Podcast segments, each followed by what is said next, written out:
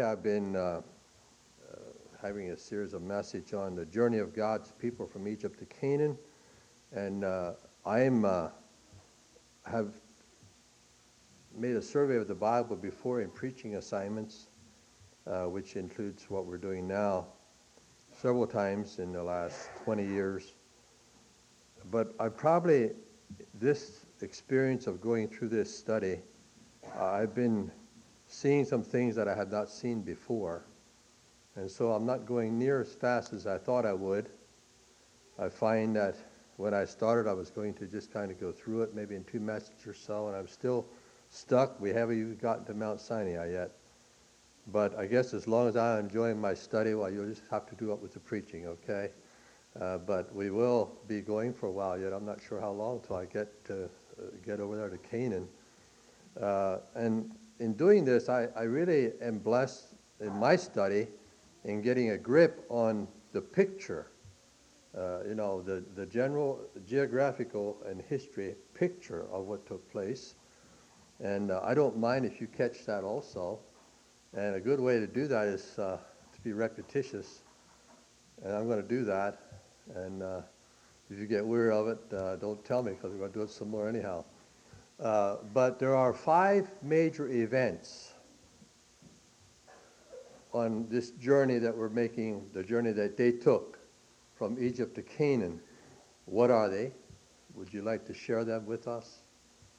And they take place, the first one takes up place up way up here. What's the first the first step out of Egypt? The Passover.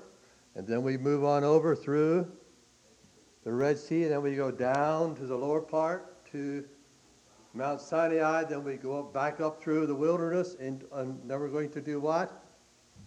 Just cross the river of Jordan, we're going to live in Canaan, right? So the, it's the Passover, the Red Sea, very simple. Passover, the Red Sea, Mount Sinai, back up through Jordan and into Canaan. That's the five major events from on this journey. Does anyone know where we're at, where we stopped? We had just crossed the Red Sea and did go down through there a little bit. Uh, we hit the, uh, and I, I'm enjoying this in the study because I'm getting a picture of what happened and when it happened. You know, we know some of these things. We know that when Jesus, or uh, when Moses uh, smote the rock, what happened? Water gushed out. But where did it happen and when did it happen in this journey? And so we can kind of place these events in their proper place. Now today we'd like to review some of this and then we're going to preach a little bit about the battle or the warfare with Amalek. And that was a new, a new thought to me as I studied that. But I was gripped with the fact that these people weren't out of Egypt very long until they were at warfare with Amalek. Who's Amalek? And you know, the Bible says these things were written unto us for examples, for us to learn from. And so we need to see what happened to them and learn from that to equip us to make the journey. And so, can we expect that after we are through, we experience the Passover, we go through the Red Sea? Uh, the Passover, of course, why is it called the Passover? You know, we use that word and we've used it for years. What does it mean? Why does he call it the Passover? The Passover took place in Egypt, and uh, it was there where they applied the blood of the lamb and it went into a, a, home there, into their homes, and they shared, I guess they ate of the, of the lamb that was slain and the blood was applied. Why do they call it the Passover? Yes, when we apply the blood, we should say, when they applied the blood, then the death angel, the, God's judgment passed over them. And there are people that know about this but have never tasted of it. They went to church many years and know about all these things. But until we apply the blood of Jesus Christ, then God's death angel will not pass over us. We're doomed. That's why it's called the Passover. By the way, uh, there is a song called When I See the Blood, I Will Pass Over You. Let's sing one verse of that, can we? You're giving me lots of time this morning so we can sing a verse of that song. Can someone turn to it and, uh, and we'll sing one verse of When I See the Blood, I Will Pass Over You. And then after we, we, uh, pass, we, we experience the Passover, we apply the blood of Jesus Christ to our life, then where do we go? Through the Red Sea. And the Bible says as they went through there, they were baptized unto Moses. It speaks about baptized, uh, baptism. Uh, let's sing that verse before we forget it. 798, okay? One verse. When I see the blood, I will pass over you. Without that, we are under God's judgment. We're one or the other.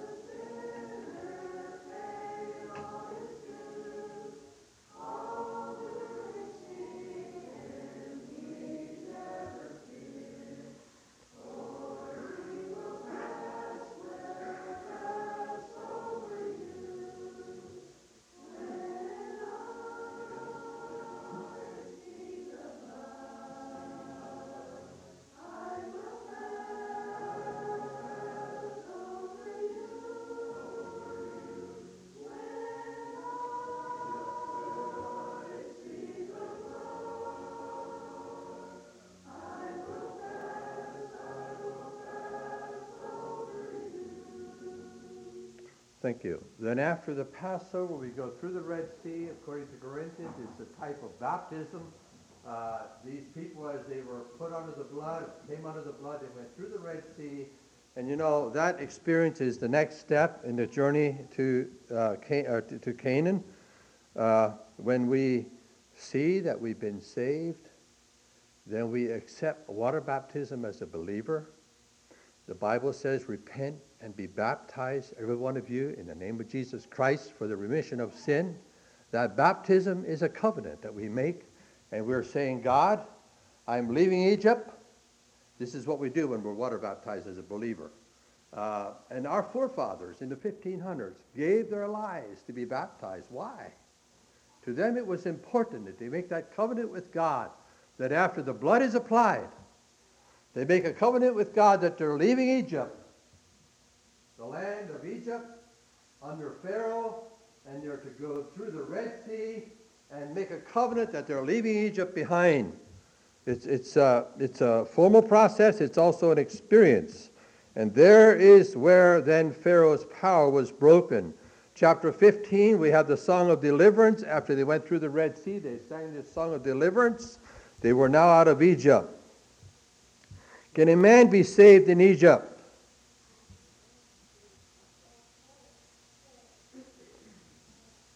Yes. You don't have to do nothing to get saved except receive Jesus Christ. That's all. If you smoke, you, you, can, you, can, you can still get saved. If you drink, you can still get saved. If you, if, you, if you swear, you can still get saved. Did you know that? That's wonderful. But can you keep on doing that and be saved? No. You leave Egypt. You leave Egypt. You know, there's those teachings and people that say, well, I'm saved. But you know, when you get saved, the next step is leaving Egypt behind. Right? You don't stay there. And I would insist on that you cannot stay in Egypt and remain saved. You know, they sang the song of deliverance after the Red Sea, after they were out of Egypt. We try to sing it in Egypt, but deliverance is being delivered out of Egypt. Then the third step, of course, is through the Red, the second step is through the Red Sea, and we are we were down in here somewhere. We're traveling down towards Mount Sinai. That's where we're headed. We're not quite there yet. And of course, then we had uh, the happening of the uh, chapter 16 uh, in Exodus. We have the uh, occasion of the manna and the quail, and then in chapter 17 is where we're going to look at today. The first part of that, which we mentioned in our last message, is where uh, in verse 6 Moses smote the rock because the people were thirsty and they were saying, Give us water that we may drink. Why did you bring us out of Egypt? You know, we might well stay there. We're thirsty, we're hungry, it's a hard journey. Did you know that it's wrong to tell people that if you're a Christian, everything will be wonderful? Well, now everything is wonderful and our guilt is removed, and we're on our way to glory. But the Bible tells us that it's a road filled with adversity, things that were not like we had before. It's a road of warfare, a road of peddling on. And these people were discouraged. They said, Moses, we're thirsty, we're hungry. So he gave them water. Now, we touched on that water a little bit that we have in the first part of chapter 17. I think the last time we spoke on this uh, experience. Uh, how much water? Now, remember, there was between one and two million people there. And uh, we talked about that. And the pictures that we uh, look at in the children's book have Moses standing here and hitting the rock, and a little stream about this big coming out of there, and people standing in line for water. You think that's how it was? Do you think that's how it was? Why don't you think that's how it was? Why don't you think it was that way? I had to figure it out. How long did it would take? A couple of years for, for all the people to get a drink if they would have so many going through there. Well, how did we know it wasn't that way? See, you people didn't pay attention. See, that, it must have been overtime. My wife says when you go overtime, they forget everything they heard. I don't believe that's quite that's true, but some of it. So maybe I preach this after 11:30. So I'm going to quit doing that. But how do we know that it wasn't that way? Yes, here he says it. Moses played the rock in the wilderness, and he gave them drinks as out of the great depth. He brought streams also out of the rock and caused waters to run down like rivers. Psalm 78. So when he struck that rock, I don't know where, how Moses got out of the way, but it says when he struck that rock, it says that he brought streams out of the rock and rivers flowed. Can you imagine that? Water everywhere.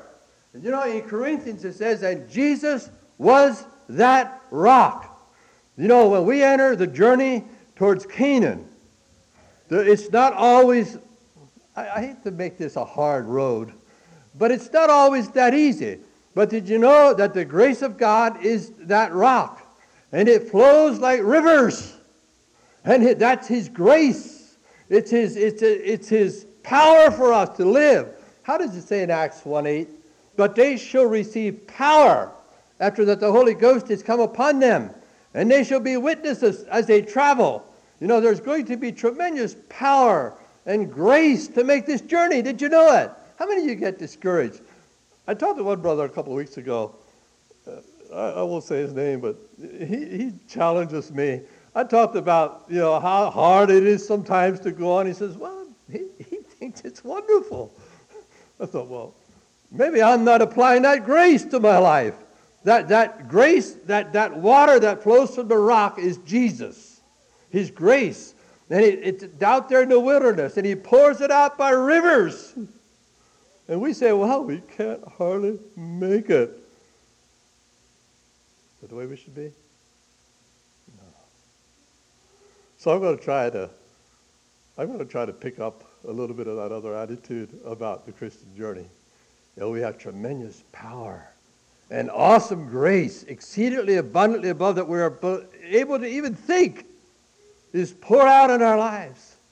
And we can march this march, do we can make this journey marching in victory, right? Nothing shall separate us from the love of Christ, neither height nor depth nor any other creature. You know, it's victory, right? I'm, I'm going to try to preach more that way and, I, and not just preach it, but live it. They say, you can see better than hear. and so maybe I ought to live it. Well, anyhow, the water. And then in uh, then the next step down here, right down close to Mount Sinai, is called a place called Rephidim, and that's where we have. Uh, and this is too, you know, a message that could be negative.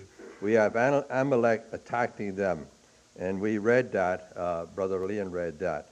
They were down here almost at Mount Sinai. There's a little place there called Rephidim, and there is where Amalek attacked them.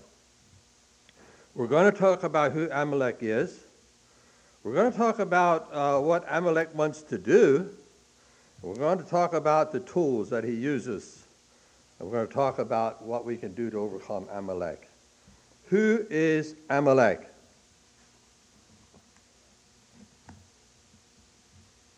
We probably won't get any further in this. We, we won't get to Mount Sinai today, uh, but we will talk about Amalek. Just before they got to, while on their way to Mount Sinai, Amalek attacked them. Who is Amalek?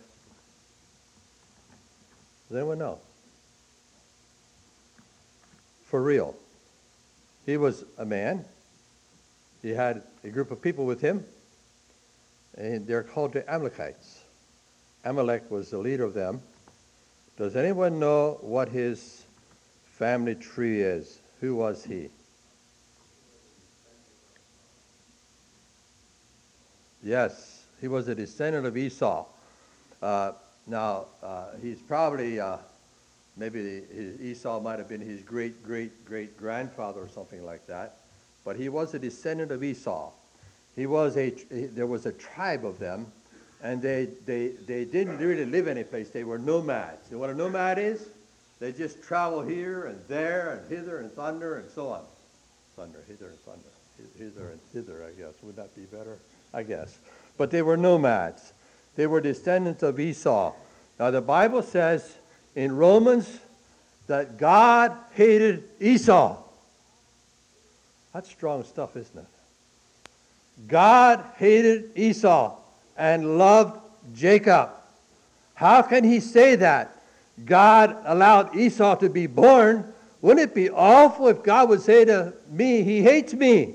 But the Bible says that God hated Esau and he loved Jacob.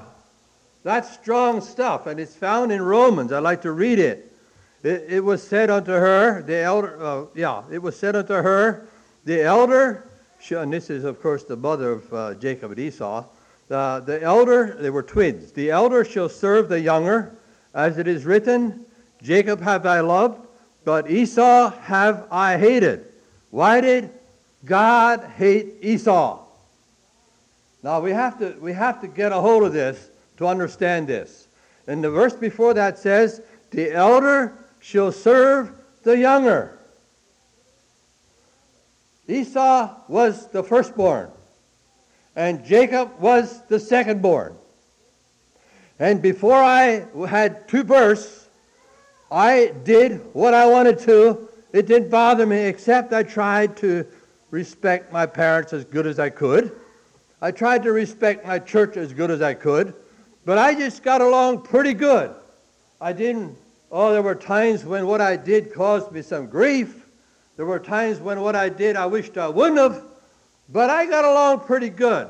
I was living by the firstborn, Esau. And God says he hates the firstborn. Now, what he's saying, he's saying that I would love to have you have another birth, the birth of Jacob. Jacob was the second birth. And he says, the elder, the firstborn, shall serve the secondborn. Who's Esau? Who's Amalek? A descendant of Esau. Who is it? It's my firstborn nature. It's my first born what I was. And I got along just fine. If somebody didn't like me, I'd club them. Well, I thought I could handle them. Sometimes literally. If I didn't like someone, I'd kick him in the face. I did what I wanted to. God hates the firstborn. God wants us to have another birth. He talks about it in John 3:16. Except a man or a woman be born again, he shall in no wise finish it. Enter into the kingdom of heaven. He hates the firstborn. He hates my nature, my own human nature that has been fallen because of what the devil did in Genesis. But he wants us to experience the second birth, which is then Jacob. And that's why he says that. That's why he says it. I, I think that uh, we will find that the elder uh, was, he harassed the second born. Esau harassed Jacob. Remember the story? He harassed him. He laughed at him. He mocked him. He hated him. Did you know the firstborn and the secondborn don't get along? Did you know that? We're talking about Jacob and Esau. I hope it's not that way in your family. But here, with these twins, the firstborn and the secondborn just don't get along. Now, in uh, going back to uh, Exodus, uh, reading some of these verses here. Genesis, Exodus, Exodus 17. Then came Amalek, verse 8, and fought with Israel in Rephidim, which is right down here. And Moses said unto Joshua, Choose us out men and go out and fight with Amalek tomorrow, and I will stand on top of the hill with the rod of God in mine hand. And uh, we find uh, Amalek, some of his ways of getting to people who he wants to attack is found in Deuteronomy. I'd like to read in Deuteronomy, where is that? Deuteronomy, uh, verse 25, chapter 25, verse 18. This is what Amalek did down here at Rephidim. Remember what Amalek did unto thee by the way when you were come forth out of Egypt. How he met thee by the way and smote the hindermost of thee, even all that were feeble behind thee, when thou wast faint and weary, and he feared not God.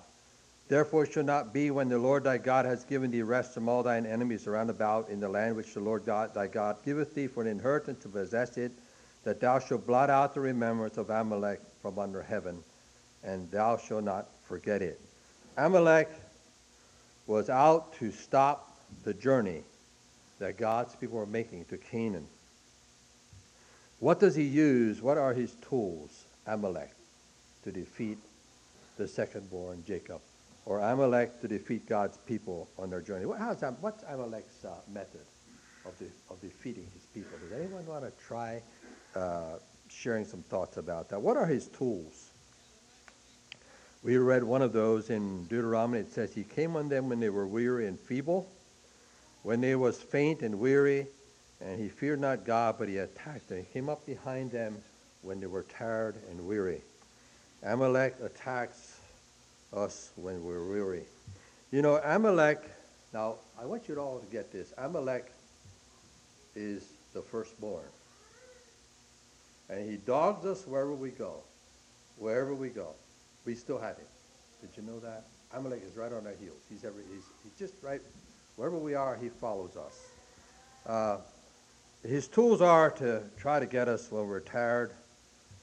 He also uh, uses some of his weapons are, you know, when the terrorists came over here, uh, what were their weapons in New York City? You're not at all following, but you'll catch up. Don't fall asleep in the meantime. Uh, what were the weapons that they used, uh, the terrorists used in New York City to destroy the Twin Towers? Surprise? Yeah, he, that's, that's a good one. I thought of that one. Our own planes were used to destroy our people. Amalek uses, and those planes were really designed for something good. But when Amalek got a hold of them, they became, they became destructive. Now, Amalek is the firstborn. And you know, when I, when I, before I had my second birth, I didn't struggle like I do now, and I don't like to keep saying that. I'm not, I'm enjoying life, and I am not, I'm not almost at the end of the rope, I don't think. I still got some tread left. But you know, there's a warfare between Amalek and God's people, the firstborn and the secondborn. And Amalek is those things that are designed that are designed uh, for us to be a blessing. And Amalek took those, the terrorists took those planes that were designed to be a blessing and use them for destruction. Uh, I'm going to just throw a few practical thoughts in so you can catch up here. You know, in us is a drive, lots of drives.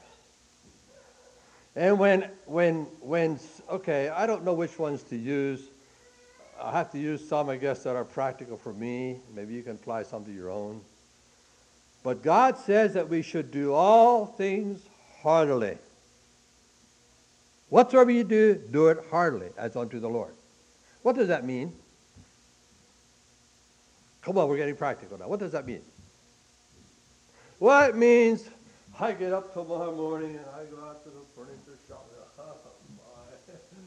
Oh, I'm going home and having coffee. That's what it means, right? Then comes around lunchtime, I come stumbling, stumbling, stumbling back into stumbling, Dutch for stumbling. I come stumbling back into the shop about 11 o'clock. And I said, oh, this is, uh, boy. I'm going to home for lunch. So I have lunch and take my dinner nap about 1 o'clock and go down. Oh, my. Is there any Mountain Dew in the fridge, Andy? ah. Oh, my, 130. What does it mean to do all things heartily as unto the Lord? Cheerful, willingly, willingly, do it with an angst, and that's a Dutch word too. You can guess what it means. To do it with an angst means you get at it and you mean it and you do it. And you know, God has placed those kind of drives into us. But when Amalek comes along, what does he do? He takes that, that, that thing that was made to be a blessing to us, he uses for weapons to destroy us. You get it? You follow that? And so all I ever want to do is work. I get up in the morning, I work from morning to night, and I don't get done, so I work late and get up early. It sounds like home, doesn't it? But Amalek, when Amalek takes those drives that God has placed in our lives, he wants to use them to become destructive to us. I could name a whole list of them. You know, some of us like to do things just right. I'm not one of those, so I've got to pick on some of you. You know, look at my desk, you understand. But, but you know, some of us, you know, want to do things just right. You know, that's good. God wants us to do things just right. But when Amalek comes on the scene, what does he do? He makes that a weapon of destruction. And we criticize people and say, can't you do any better than that? Can't you do any better than that? We do it this way. See, he wants to use those drives and those inner things that he has placed in our lives. And Amalek comes along and he sneaks up on us. He wants to make use them for weapons of destruction. You understand that? I could say a whole lot more in an, in an audience like this. It's not, you know, we don't talk about all those things. But there's things in marriage that are wonderful. And Amalek comes in and just makes, makes it a destructive force in our, in our uh, uh, society. He wants to destroy people with the things that God has placed in us to be good and wonderful. You get it? You got it? Are you following? Amalek is the firstborn. And when he comes in, when the secondborn comes in, we have a warfare. A warfare. You know, I, I don't hardly know where to stop at this. It goes on and on. Whatever our drives, whatever our abilities, whatever we're doing, Amalek wants to come in and make them destructive instead of a blessing. He wants to destroy it instead of making it a blessing. Three little pigs from the wolf's point of view. So there was a teacher and author thought that maybe children would be fascinated by such a revision. He was right. His book was entitled The True Story of the Three Little Pigs. This is in the wolf's view. Okay? So they, I guess it's true. Have anybody read that little story yet? The Wolf's View of the Three Little Pigs. I, I assume it, the book's out because it said they have several printings of it now. His book, The True Story of the Three Little Pigs uh, from the Wolf's View, quickly went through several printings and made the list of best selling children's books. In the story, the wolf claims he wasn't intent on having pork for dinner but was tricked by three selfish pigs, and he was just out to buy a cup of sugar for his grandma's birthday cake. Do you believe that? Do you believe that? Well, that's a fable anyhow. It's just a story. But you really believe that Wolf really wasn't out to eat, have a pork dinner. He was going to bar a bowl of a cup of sugar for his wife's, or his wife. He wasn't married. For his grandmother's birthday cake. Do you believe that? But see, it sounds pretty good, doesn't it? He twists, he twists that thing around and makes it sound pretty good. There's some more in here. I didn't read it all. He was sne- sneezing, not huffing and puffing, when the straw house just happened to collapse. He had a big sneeze. You know, he wasn't trying to blow that house down. He was just, he just had a sneeze and the house collapsed. He wasn't trying to blow the house down at all. See, that's the wolf's view. Now, Amalek works exactly the same way. He tells, you know, Amalek tells us when I do stuff that we think nobody knows or few people know. Well, you know, you can't help it, you get angry. You know, it's just the way you are, you know. You really can't help it how you think about some of these things. But oh, when the brother does it, you shoot him down, right? He twists those things around. And we excuse things in ourselves that we would never excuse in our brothers and sisters. Am I getting too practical? Amalek. Amalek is in a warfare. He's going to stop us, if he can, on our journey to Canaan. That was his intent. His tools. His tools. He comes when we're weary, when we're weary. When someone opposes us, we have a right to lash out. He knows how to use his equipment, but it's out to destroy us. And he uses the very things that God has given us for blessing. Did you catch that message, or did you did that all go down the tube? how the drives that God has placed in his people. All of those. I, I could go on and on. How he uses those to make them planes of destruction that were meant to be a blessing. How many of you are struggling with Amalek? I, I do. I did. I did. This morning, uh, my wife said, What's that glass laying on the floor about? It was right beside my study there. I said, oh, the glass broke. And uh, I couldn't figure out what it was. Then suddenly I saw it was a shattered CD. You all know what CDs are? It's not Christina. wasn't a shattered Christina. A CD is something you can use in computers or other things. And I got a CD that tells you free, you can hook up to the internet which I don't believe is good for us. I put it at my desk. I don't know why. And last night I just saw that thing in there and I just went and I just shattered it. You know what I mean? You know, Joseph in the house of Potiphar, she was trying to entice him. He should have sat down and reasoned with her, shouldn't he? You know, they destroyed Amalek. The first weapon that they used to destroy him was the rod of God. Now, I don't know what the rod of God means, or what just exactly what it was. The same rod that uh, Moses had used at other occasions. but they went up on the hill and held up the rod of God. And when, when Moses was in Potiphar's house, and she came to try to reach him through Amalek, hope you understand my speaking. It sounds better to do it that way. He came to him through the means of Amalek in Joseph's life and tried to entice him. He, he, he, probably should have said, Well, Potiphar, sit down here. I want to tell you just how it is. He said, You know, he probably quoted a couple of Bible verses and should have. But no, what did he do? he says, I cannot do such great a sin because of my master and because of my God. And he ran. He ran. Don't mess with it. Amalek's too big for us. Just run. Now, we think maybe we need, don't ever need to run, but I think we do. I think we need to take the rod of God and the word of God and need, need to deal with Amalek, don't you? with the rod of God, not our own strength, the rod of God. We overcome Amalek. Now, it was a long, hard battle. You know, they tell us, the terrorists, that the terrorists are different than any other warfare they've ever experienced. They don't know right where they're at.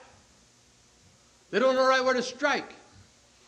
They're hid here and they're hid there. They're scattered here and there in our own country. I talked to Bill Muller, who was last, here last Sunday, for the, you who were here. When I called him to tell him to come here, I said, Well, how are you getting along with the terrorists? He said, Well, we had two up the road here, neighbors. They worked at a chicken farm. You know, they, just, they're like Amalek. You know, they're not, you can't shoot them down. You don't see them out there. They just sneak around and try to get us. Thoughts? Criticism? Lashing out? Anger? That stuff that is in us. What's wrong with anger?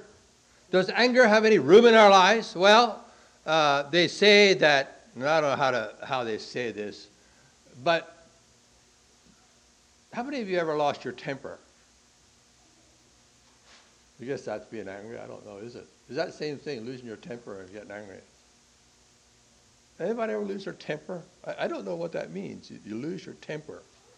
But they say that in steel, there's that stuff they call temper. And it's what keeps the steel strong. And so God has given us a backbone.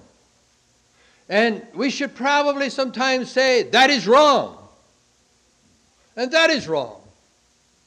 Temper. But anger is Amalek's.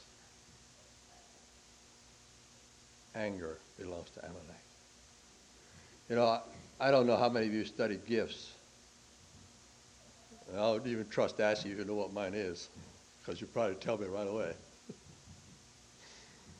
But there's a certain amount of gifts they say that are in the scriptures. You have one, and I have one, you have one. I don't know how much of that is, you know, right on. But they tell me if they would define me, they'd call me the prophet. You know, I just, I, I just like to proclaim truth the way it is. I'm willing to expose myself so you catch the point on truth. You know, we see the truth. Now, when Amalek comes on in my life, as I'm preaching truth, he tells me, give it to him. Knock him over. Shoot him down. Throw him. Throw him.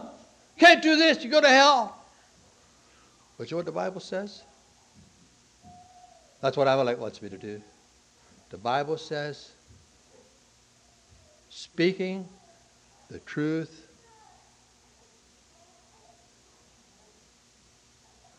we care and we weep and we hurt and yet stand for truth. But Amalek, Amalek is a nasty feller and he's just all around us. He's just watching his, just watching his opportunities. So remember next time that you're ready to shoot off or shoot down or whatever it may be or criticize or say this is the best way to do it or, or shoot him down with some truth or remember don't give amalek any room in your life hold up the rod of god now they fought all day the bible says till the sun went down and they even had two men holding up moses arms and as soon as they dropped their arm amalek prevailed but as they kept raising moses arms to the heavens then God's people prevailed. I don't know what that means either, except I know the fight is going to be long and hard, according to the scripture. Now we have a glorious promise. I, I like this. It's only 25 after, and I'm done. I mean, almost. but we have a glorious promise, and now we have to turn to, yeah, maybe I should turn to it. Well, in Deuteronomy, I read that. Uh, in Deuteronomy 25, what's going to happen with Amalek? Are we going to have to live with him forever? What's going to happen with Amalek, Handy? Well, I shouldn't say names. Oh, Mary says, don't do that. They don't know what to say. So, what's going to happen with Amalek? Sorry. Okay, forgive me? Okay. What's going to happen with Amalek? I love it. I'm excited. What's going to happen with Amalek? Okay, the Bible says uh,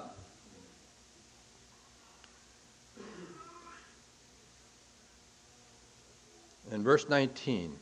Therefore it shall be when the Lord thy God has given thee rest from all thine enemies round about in the land which the Lord thy God giveth thee for an inheritance to possess it, that thou shalt blot out the remembrance of Amalek from under heaven, and thou shalt not forget it. Amalek is going to be blotted out. You know, if, if I would be allowed to, and I'm not, uh, when I uh, preach out of Revelations 22, uh, the last two chapters of Revelations and the first two chapters of Genesis, there's no Amalek. I love that. There's no Amalek, there's no devil in the last two chapters of Revelations or in the first two chapters of Genesis. Uh, Revelation is a restoration of Genesis, the first two chapters.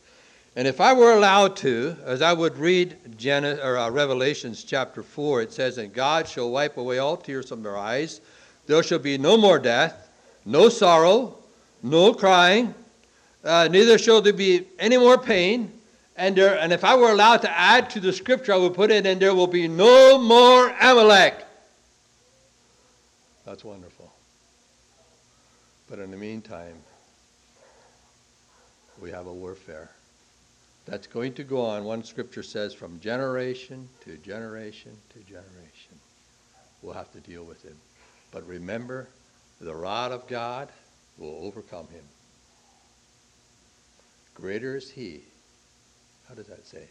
Greater is he that ruleth his spirit than he that taketh the city. The rod of God means strong measures with Amalek. Will you do it? Deal with him and overcome him by the grace of God. Let's kneel in prayer.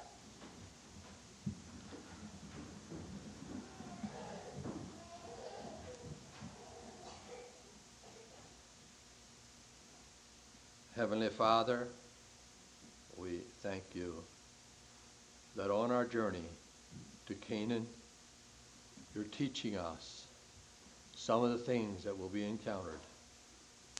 And we thank you, you also teach us how to successfully run the journey, run the race. We thank you that Amalek can be overcome. We thank you that the second born can rule over him. We thank you, oh God, give us grace and power and courage and strength and hold each other's arms up as we battle with Amalek. We thank you for the victories. We thank you for the power. We pray, Father, that you would bless this congregation this morning, each one here. May we not try to deal Amalek with Amalek without the Passover and the Red Sea. We thank you. We pray that you would be with us now, continue to direct us as a church, as a people, as all those that attend here. We want to honor you. We want to bless you. We want to grab a hold of the victory that you have available for your people. In Jesus' name.